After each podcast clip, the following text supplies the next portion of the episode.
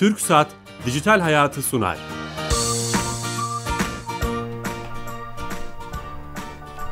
Hoş geldiniz. Ben Bilal Eren. Teknoloji, internet ve sosyal medyanın hayatımıza etkilini konu edindiğimiz Dijital Hayat programımıza hoş geldiniz. Her cuma saat 15.30'da TRT Radyo, Radyo 1'deki yayınımızı bugün Harbiye İstanbul stüdyomuzdan değil Niğde'den yapıyoruz. Niğde Ömer Halis Demir Üniversitesi'ndeyiz. Ee, konuğumuz üniversitemizin rektörü Profesör Doktor Muhsin Kar hocamız. Hocam hoş geldiniz. Hoş bulduk. iyi yayınlar. Teşekkür ederiz. Bizi burada ağırladınız. Ağırlıyomaya devam ediyorsunuz. Yayınımızı buradan yapalım istedik. Ee, üniversiteyi konuşacağız. Anadolu'daki üniversite e, eğitimini ve gençliği konuşacağız ve sizin kişisel uzmanlık alanınız iktisatla ilgili sorularım olacak programın son bölümünde. Ama hocam buraya gelmişken herhalde e, 15 Temmuz'un kahramanı Ömer Halis Demir'i anmadan geçmek olmaz. Belki de başlangıcı öyle yapmak lazım. Hani tarihi değiştiren büyük adam mı denir? Bir sürü şey söylenebilir. Anlatmak lazım değil mi hocam? Kesinlikle. Yani e, dönem dönem e, tarihimizde böyle önemli figürler var. İşte Kahramanmaraş'ta Sütçü İmam, işte İzmir'de Hasan Tahsin neyse 15 Temmuz'da da e, Ömer Halis Demir benzer bir e, rolü, görevi e, ve e, üstlendi. Evet. Oradan evet. buradan saygıyla, rahmetle, minnetle, takdirle e, sözcük yok aslında tanımlamaya anmak lazım. E, e, böyle başlayalım istedim. E, hocam bizim sponsorumuz TürkSat. Bugün programımızı daha uzun tutalım diye TürkSat bağlantımızı yapmayacağız ama ufak bir hatırlatmam var. TürkSat biliyorsunuz hayatımızı kolaylaştıran Türkiye Gov.tr hizmetini veriyor. E-Devlet kapısı. Evet. Mutlaka kullanıyorsunuz. Tabii tabii kullanıyoruz. Çok önemli bir şey duyurdular. 24 Haziran seçimlerine az kala muhtarlıkta seçmen kayıtları askıya çıktı. Herkes kaydını sorguluyor. Bir hata, düzeltme varsa veya kaydı yoksa kaydını yazdırıyor. Bunu E-Devlet kapısı üzerinden yapabiliyoruz. Bunu arkadaşlar bana ilettiler. Ben de yayının başlangıcında bunu söylemek istedim. Hani fiziki olarak muhtarlığa gitmeye gerek yok. E-Devlet kapısından yapabiliyoruz. Bunu da dinleyicilerimize duyurmuş olalım. Ee, hocam şöyle başlayalım mı? Ömer e, Halis Demir Niğde Üniversiteni tanıyalım ilk önce. Belki dinleyicilerimize onu tanıtalım. Ee, nasıl isterseniz. Evet, Niğde Ömer Halis Demir Üniversitesi 1992 yılında kurulan üniversitelerden bir tanesi. Şu an bu yıl 26. yılını e, kutluyoruz. Çok da yeni ee, bir üniversite değil aslında. Evet, evet. 20, çeyrek asır olmuş. Çeyrek asır. 26. E, yılını kutluyoruz bu yıl. E, bünyemizde e, 10 tane fakültemiz var. Yani eğitimden fen edebiyat, İBF, mühendislik, iletişim e, gibi fakültelerimiz var. En sonda e, geçen yıl öğrenci kabul ettiğimiz tıp fakültemiz var. 10 e, tane fakültemiz var. E, işte yüksek lisans doktora eğitimleri yaptığımız eğitim, sağlık, sosyal bilimler gibi, fen bilimleri gibi enstitülerimiz var. Ee, yüksek okullarımız var. Beden eğitim yüksek okulumuz Türkiye'nin e, önemli eski e, beden eğitim yüksek okullarından bir tanesi. E, yabancı öğrencilere ya da İngilizce eğitim e, yapan e, programlarımıza hazırlık yapmak için yabancı dil yüksek okulumuz var. E, meslek yüksek okullarımız var. Konservatuvarımız var yine. E, genç bir konservatuvarımız var. E, Bütün üniversitede olması gereken hemen hemen işte, başlıca işte, disiplinler var öyle Evet. Veriyor. işte hukuk gibi, eczacılık, diş hekimliği gibi e, yaygın olarak birden fakülteler hariç diğerlerinin hemen hemen hepsi var. Güzel sanatlar da dahil olmak üzere. Hmm. Dediğim gibi 10 fakültemiz var. Burada belki e, kısaca şeyden de bahsetmek gerekir. E, Tarım Bilimleri ve Teknolojileri Fakültesi. Biliyorsunuz Türkiye'deki ziraat fakülteleri uzun yıllar biraz böyle öğrenci e, çekme noktasında sıkıntılar yaşıyorlar. Ama bizim buradaki e, Tarım Bilimleri ve Teknolojileri Fakültesi yeni nesil bir e, Tarım Bilimleri Ziraat Fakültesi diyelim. E, özel sektör tarafından finanse edilen e, finanse edilen derken e, anahtar teslim hem binası hem laboratuvarları yapılan bir e, e, fakültemiz. Yüzde yüz İngilizce eğitim veren tek yüzde yüz İngilizce. Yüzde yüz İngilizce eğitim veren tek e, ziraat Şeyi fakültesi. De, müfredatı da sanırım çağa uygun. Tarım tabii, bilimleri teknolojisi. Tabii şöyle yani uygulama ile teorinin iç içe olduğu bir fakülte. Bundan e, hem bu İngilizce olması hem de özel sektör tarafından e, yaptırıldığı için hocalarımız da baştan beri özel sektörle iç içe olan bir e, anlayışla müfredat oluştu. Tek. E, o anlamda tek. duyurmak lazım değil mi? Buradan evet. da duymuş olalım. Evet. Onun şöyle bir şey var. Ben tabi e, destek veren kurumu söylemek ismini doğru olur mu olmaz mı? Reklama girer mi girmez mi onu bilmiyorum. Hocam, söyleyebilirsiniz. E, Doğuş Holding'in e, e, desteğiyle e, kurulmuş bir fakülte. E, dediğim gibi e, e, e, bina, e, tüm binalar, makine teçhizat, modern binalar, yine hayvancılık araştırma uygulama merkezi de dahil olmak üzere Doğuş Holding tarafından, onların vakfı tarafından yapılmış. Üniversitemizdeki, pardon, e, Tarım Bilimleri ve Teknoloji Fakültemizdeki yerli yabancı lisans, yüksek lisans doktora tüm öğrencilere burs veriyoruz buradan. Çok önemli. Ee, ve e, yabancı öğrencilerimiz de var bayağı buradan. Ee, üniversitemizin dışa açılan bir kapısı gibi de, e, de, e, öyle bir rolü oynuyor ve onu da inşallah önümüzdeki dönemde daha da e, hızlandıracağız, Niğde'de geliştireceğiz. de tarım çok önemli bildiğim kadarıyla. Evet, e, tarım e, özellikle işte e, e, meyvecilik ve e, patates e, bugünlerde biraz da tartışılıyor Evet, ben hep görmüştüm onu biliyorum. Evet, evet. Onda, o açıdan çok e, önemli. Kirazları meyvecilik anlamda elma ve kirazcılık açısından oldukça e, meşhur bir yerler. Kaç öğrencisi var hocam toplam üniversitenin? Üniversitemizin toplam e, 28 bin öğrencisi var. E, işte e, bunun e, 16 bini yaklaşık %55 civarına falan tekabül eder sanırım. E, lisans öğrencisi. İşte e, 2600 civarı e, yüksek lisans e, doktor öğrencisi. E, 10 bin civarında da şey var. Ön lisans öğrencisi var. Çok güzel. Akademik personel olarak da oldukça güçlü bir kadroya sahip üniversitemiz. Toplam 930 e, öğretim üyesi, e, öğretim elemanı var e, pardon. İşte e, profesör, doçent, yarım doçent e, sayılarına da baktığımız şey, e, t- takdirde piramit şeklinde genç, dinamik bir e, yapısı var. İstenilen biliyorsun bu e, piramit yapısı. Kampüsünüz de istenilen. güzel gördüğüm kadarıyla büyük. Bir de Niğde öyle uzak bir yer değil. Havalimanlarına üç tarafında da üç tane havalimanı var Evet, bildiğim evet, kadarıyla. evet, evet. Nevşehir, Büyük e, şehirlere yakın e, Gazi, e, şey, pardon, e, e, Kayseri, Adana havalanları üç tane havalimanı. üç- üç havalimanı. Yüzer kilometre Evet, yaklaşık. evet, evet. Büyük şehirlere yakın Kayseri, e, Adana'ya Evet. yakın. Ankara'ya da uzak bir yer değil burası bildiğim kadarıyla. Ee, işte e, şimdi otoban yapılıyor. Otoban bu e, Adana'dan gelen işte Pozant'tan geçen otoban Birleşecek. birleşecek, Ankara'ya. O da yolu daha da kısaltacak. Süper. Önemli bir şey yapacak Ee, yani. Hocam e, üniversiteyi tanımış olduk kısaca. Bir şey daha ekleyeyim isterseniz. Ee, barınma sorunu olmayan nadir üniversiteden bir tanesi. Kampüsümüzde e, devletimizin imkanlarıyla, özel idarenin katkısıyla yapılmış çok sayıda e, yurtlarımız söz konusu. E, e, yani her türlü sosyal imkanlar, her türlü spor e, yapmaya uygun şeylerimiz var. Bir enerji laboratuvarımız var. Türkiye'deki nadir laboratuvarlardan bir tanesi. Yani e, çoğu zaman o hani çözüm ortağımız falan şeklinde şeyler konuşulur ya. Evet. İşte Mar, şey, TÜBİTAK, MAM, ODTÜ, GÜNAM'la birlikte projelerde devamlı ortak olan, ortaklık görevi yapan önemli bir enerji laboratuvarına da üniversitemiz ev sahipliği yapmakta. Evet, süper. Güneş enerjisi. İşte kampüse girişimizden beri de hep gençlerle de beraberiz. Onların o dinamik, heyecanlı, heyecanlı da beraberiz. Ee, aslında güzel bir geçiş oldu. Ee, biraz da Anadolu'da üniversite eğitimini, yüksek öğretimi konuşalım. Evet. Duyurumuzu da böyle yapmıştık. Siz birçok üniversitede görev aldınız Anadolu'da. Şimdi bu, bu bir tecrübe. Hani karşılaştırma yapma şansınız var. Ee, birçok insana göre. Anadolu'da üniversite eğitimi, yüksek öğretim belki de bu başlıkta. E, ne durumda? Eksiklerimiz neler? Avantajlarımız neler?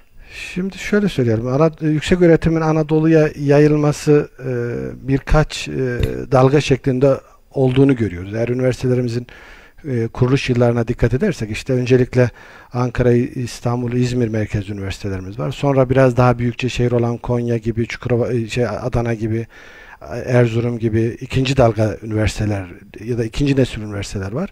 Bizim içinde bulunduğumuz üniversite yani Niğde Ömer Haris Demir Üniversitesi o 92'de kurulan 20 civarında rahmetli Özal'ın kurduğu üniversitelerden bir tanesiydi. Ben de o üniversitelerde ilk göreve o üniversiteler adına e, yurt dışına gitmiş bir e, akademisyenim. O üçüncü kuşak e, e, üniversitelere tekabül ediyor. E, ve ardından 2000'li yıllarda tüm her şehirde bir üniversite e, şeklinde olan bir e, durum söz konusu. Şu anda Türkiye'de e, tüm illerimizde üniversiteler var. Bazı büyük üniversitelerde, e, şehirlerde birden fazla kamu üniversitesi e, kuruluyor. Hatta bugünlerde de yeni 20 tane sanırım Evet. yeni, yeni üniversitede kuruluyor. E, tabii e, yeni kurulan üniversiteler bazı e, personel anlamda, altyapı anlamda sıkıntılar çekebilirler ama bu biraz da bizim hani bu göç yolda dizilir e, şeyimiz hemen hemen hayatımızın her tarafında var. Burada da var. Felsefemiz. e, burada da var. E, ama şöyle bir şey, e, E, işte yani bir de yola çıkmak gerekiyor. Yani tüm her her dört başı mamur her şeyini hazırlayıp ondan sonra yola çıkma gibi bir bekle e, yani böyle bir zamanlama da yapmak çoğu zaman mümkün zamanımız olmayabiliyor. da yok belki ülke olarak. Evet işte genç bir dinamik nüfusa sahibiz. Yani o dinamik nüfusu bir an önce eğitip e, onları iş hayatına, çalışma hayatına hazırlamamız gerekiyor. E, O anlamda işte üniversitelerimiz kuruluyor. İşte hocalarımız oluştukça, YÖK'ten işte hoca belli kriterler var biliyorsunuz sizde. Belli sayıda öğretim elemanı olduğu takdirde öğrenci alımına başlıyor. Onları hazırlamaya çalışıyoruz. E, ama e, işte bizim en azından bu üçüncü nesil e, üniversiteler açısından baktığımızda e, bizim e, personel sayımıza ya da fiziki imkanlarımıza hem beşeri hem fizik imkanlarımıza baktığımızda e, oldukça önemli bir yerde olduğumuzu görmek mümkün. Artık bugün e, işte klasik bir mühendislik eğitiminin yanında biz daha iyi ya da özellikle bir mühendislik fakültesi nasıl olabiliriz? Onun e, e, gayreti içerisinde olabiliyoruz ya da işte e, iletişim fakültesi ama daha iyi nitelikli bir iletişim fakültesi nasıl olabilir? E, işte biraz e, daha kurumsallaştığında ya da biraz fakültemizde ayağa kalktığında işte bir iki yönden en azından öne, ön plana çıkması için gayret sarf edeceğiz. Ben tabii farklı üniversitelerde e, çalışmış, yani ben işte Kahramanmaraş'ta, Çukurova'da, Konya Necmettin Erbakan'da, Yıldırım Beyazıt'ta ve en sonunda burada e, görev yapıyorum.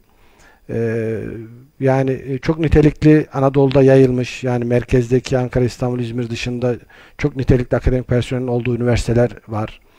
E, öğrenciler çok e, e, idealist öğrencilerle karşılaşmak mümkün.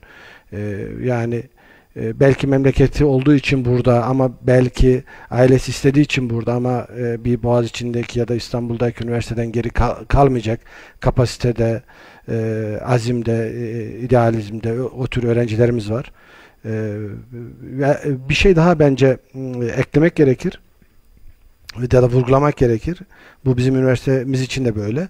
Anadolu'da artık kendi öğrencilerimizin yanında artık biz diğer ülkelerin öğrencilerini de eğitmeye başlıyoruz. Yani üniversitemizde işte yaklaşık 43 farklı üniversiteden mesela 600 civarında yabancı öğrenci var.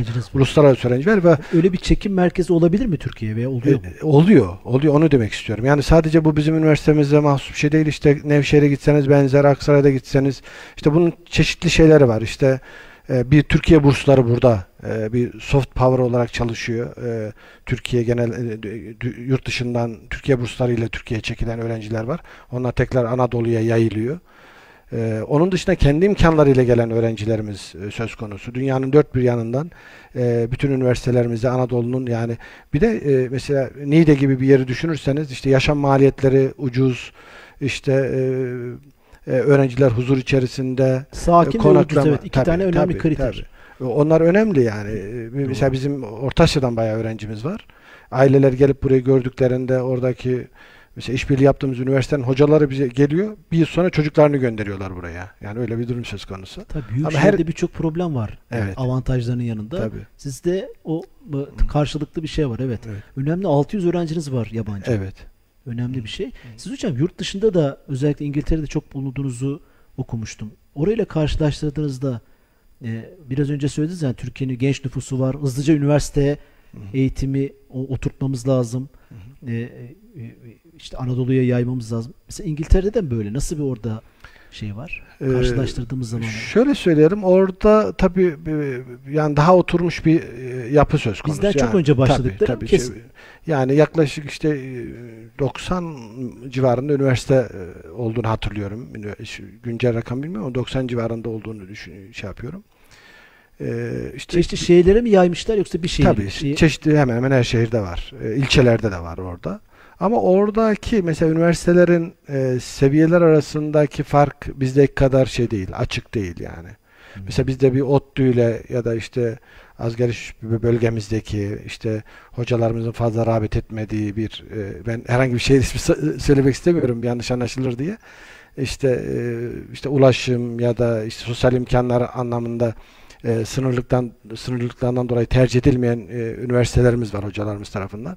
İkisi arasındaki farka baktığınızda hem fiziki imkanlar hem teknolojik hem beşeri sermaye anlamında ciddi farklar olduğunu da var. görebiliyoruz. İngiltere o uçurumu kapatmış. Tabii daha daha daha dengeli. Onu görüyorsunuz. Daha Demek ki yani. eğitimdeki en büyük problemlerden biri yüksek öğretimde o seviyeyi eşitleyebilmek. Tabii Bunu ki. başarmak Tabii lazım. ki. Üniversite arasındaki seviyeyi şey yapmak gerekir. Hı hı. E, Yani ben mesela gerekir. kampüse girdiğim zaman aslında buranın hiç öyle yeni kurulmuş falan e, e, altyapısı bitmemiş bir üniversite gibi görünmüyor İşte gayet. İşte yeni, modern, yeni, güzel yeni- bir üniversite. yeni değiliz zaten. Yeni, değil zaten de e, hani o, o fark tabii eğitimi bilmiyorum ama e, o seviyeyi kapatmışsınız onu görüyorum. Ya burada bir şey söylemek istiyorum ben e, genç e, dinleyicilerimize.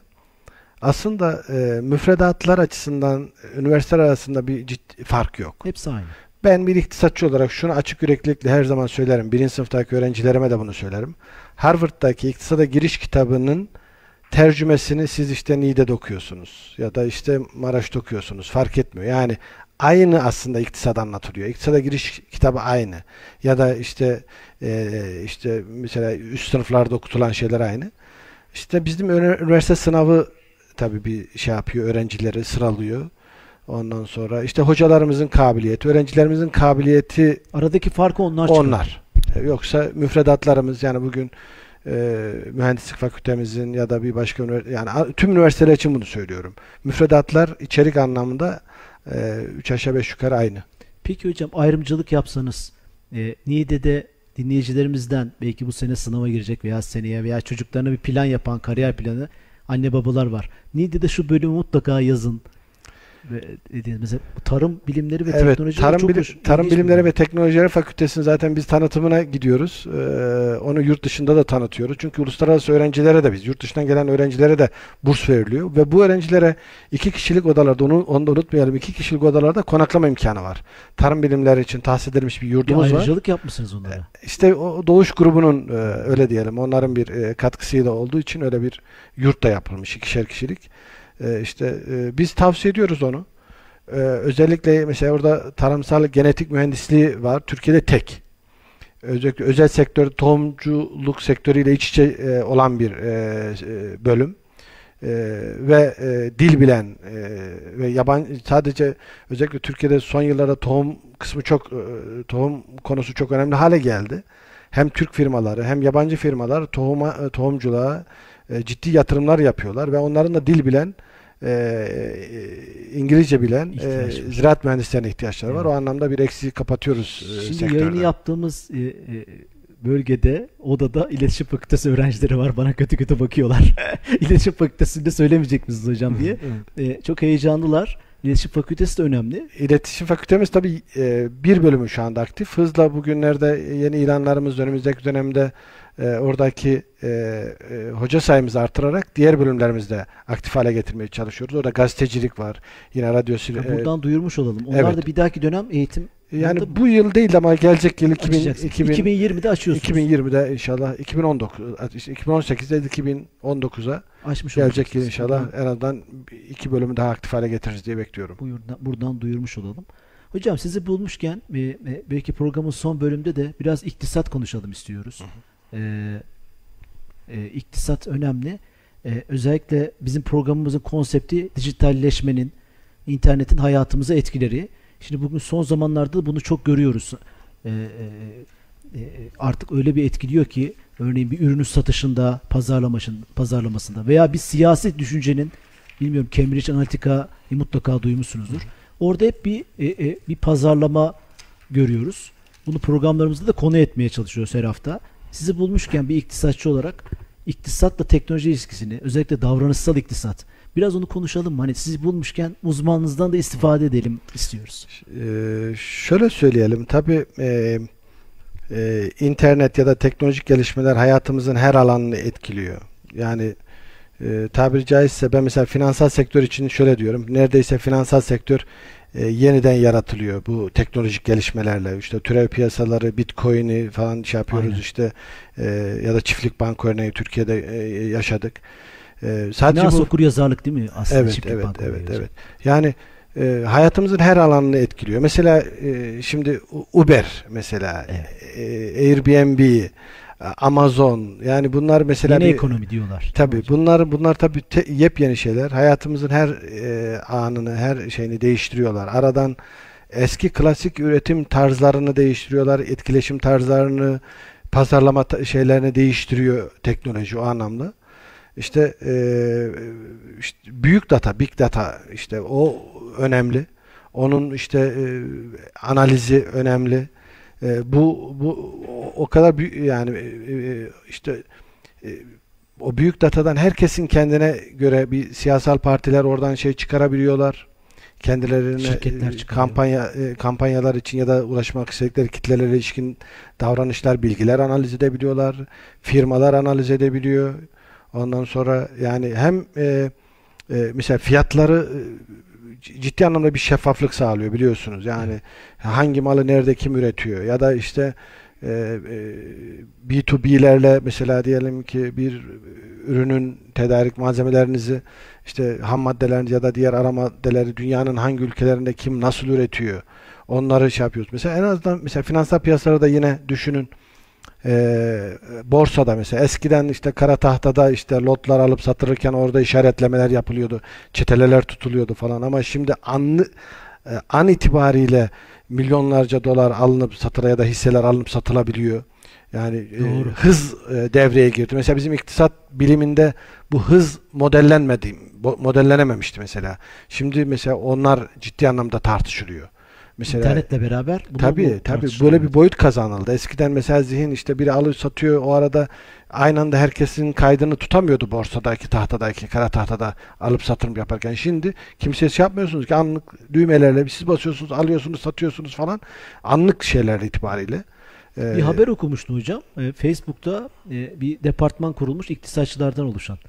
E, şunu çok çok şaşırmıştım. Hani Facebook'ta iktisatçıların ne işi var? Belki de davranışsal iktisat kırılımındaki uzmanların. Belki biraz oradan konuşabiliriz hocam. Davranışsal iktisat haberde de o geçiyordu. Ne demek? Yani davranışsal iktisat e, şimdi bir e, benim çok uzmanlık alanım değil. Onun için çok yanlış kelimeler e, kullanmak istemem. E, ama e, şimdi e, her bir bilim e, mesela iktisat fen bilimlerinden etkilenmiş bir bilim dalıdır.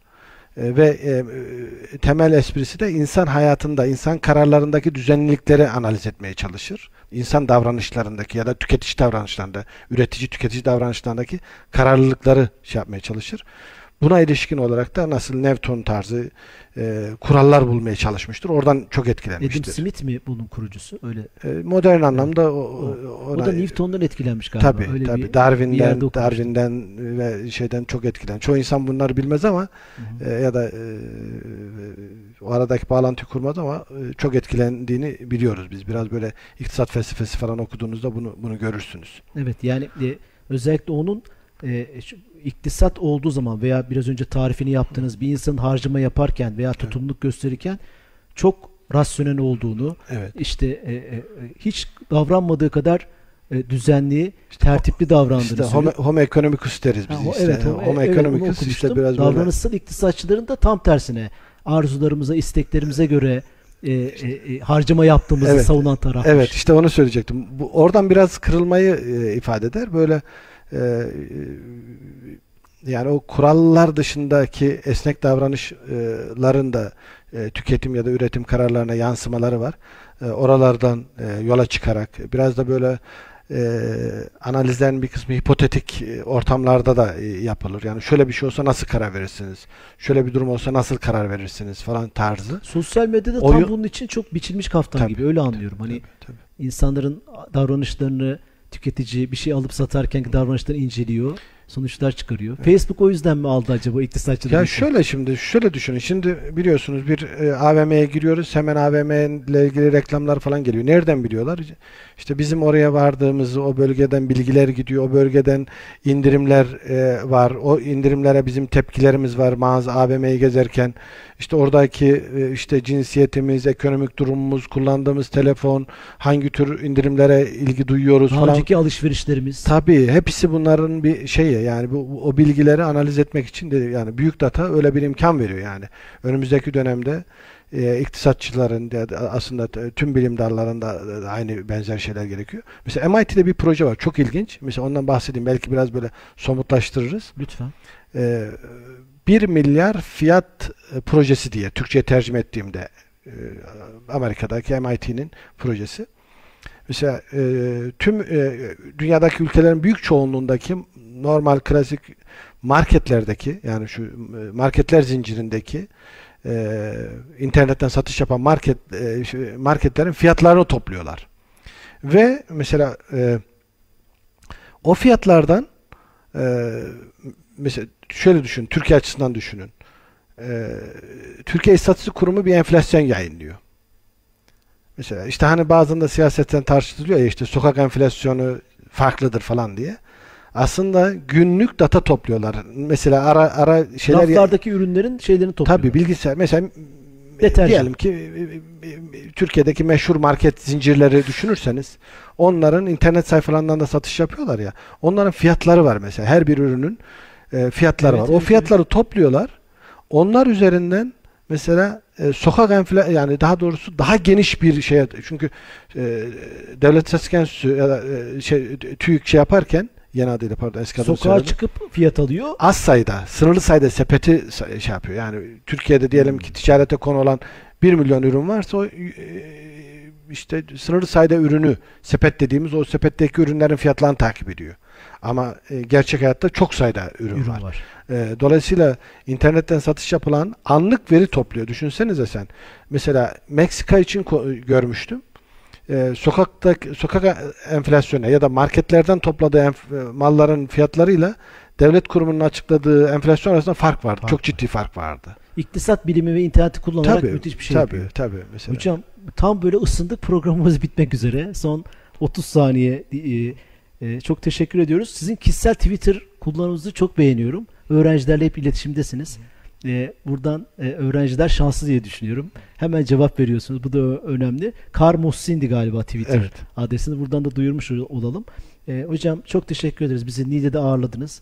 Süremiz bitti maalesef. Ben de çok teşekkür ediyorum. Üniversitemizi ziyaret et- ettiğiniz, ya- buradan yayın gerçekleştirdiniz ve öğrencilerimizle e, onların kırmayıp onların söyleşisine de katılacaksınız programdan sonra. Ben de e, ziyaretiniz için davet Evet programımız bitiyor ama onlarla sohbetimiz devam edecek. Tekrar teşekkür ediyoruz. Bu haftalık bu kadar. Haftaya yeni konu ve konuklarla beraber olacağız. Bu programın tekrarı bu gece 4.25'te gece dinleyebilirler.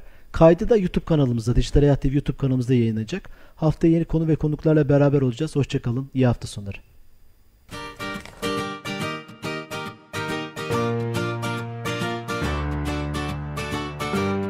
Türksat Dijital Hayatı sundu.